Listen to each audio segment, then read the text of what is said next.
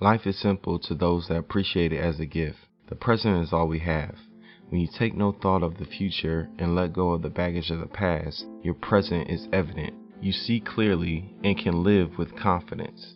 Sometimes we focus on how we can control our lives that we lose sight of life.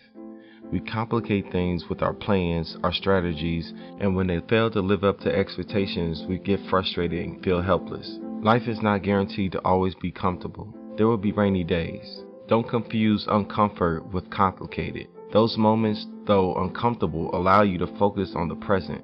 Don't analyze all that is out of place and wrong in your life. Simply make choices and believe in the choices you make.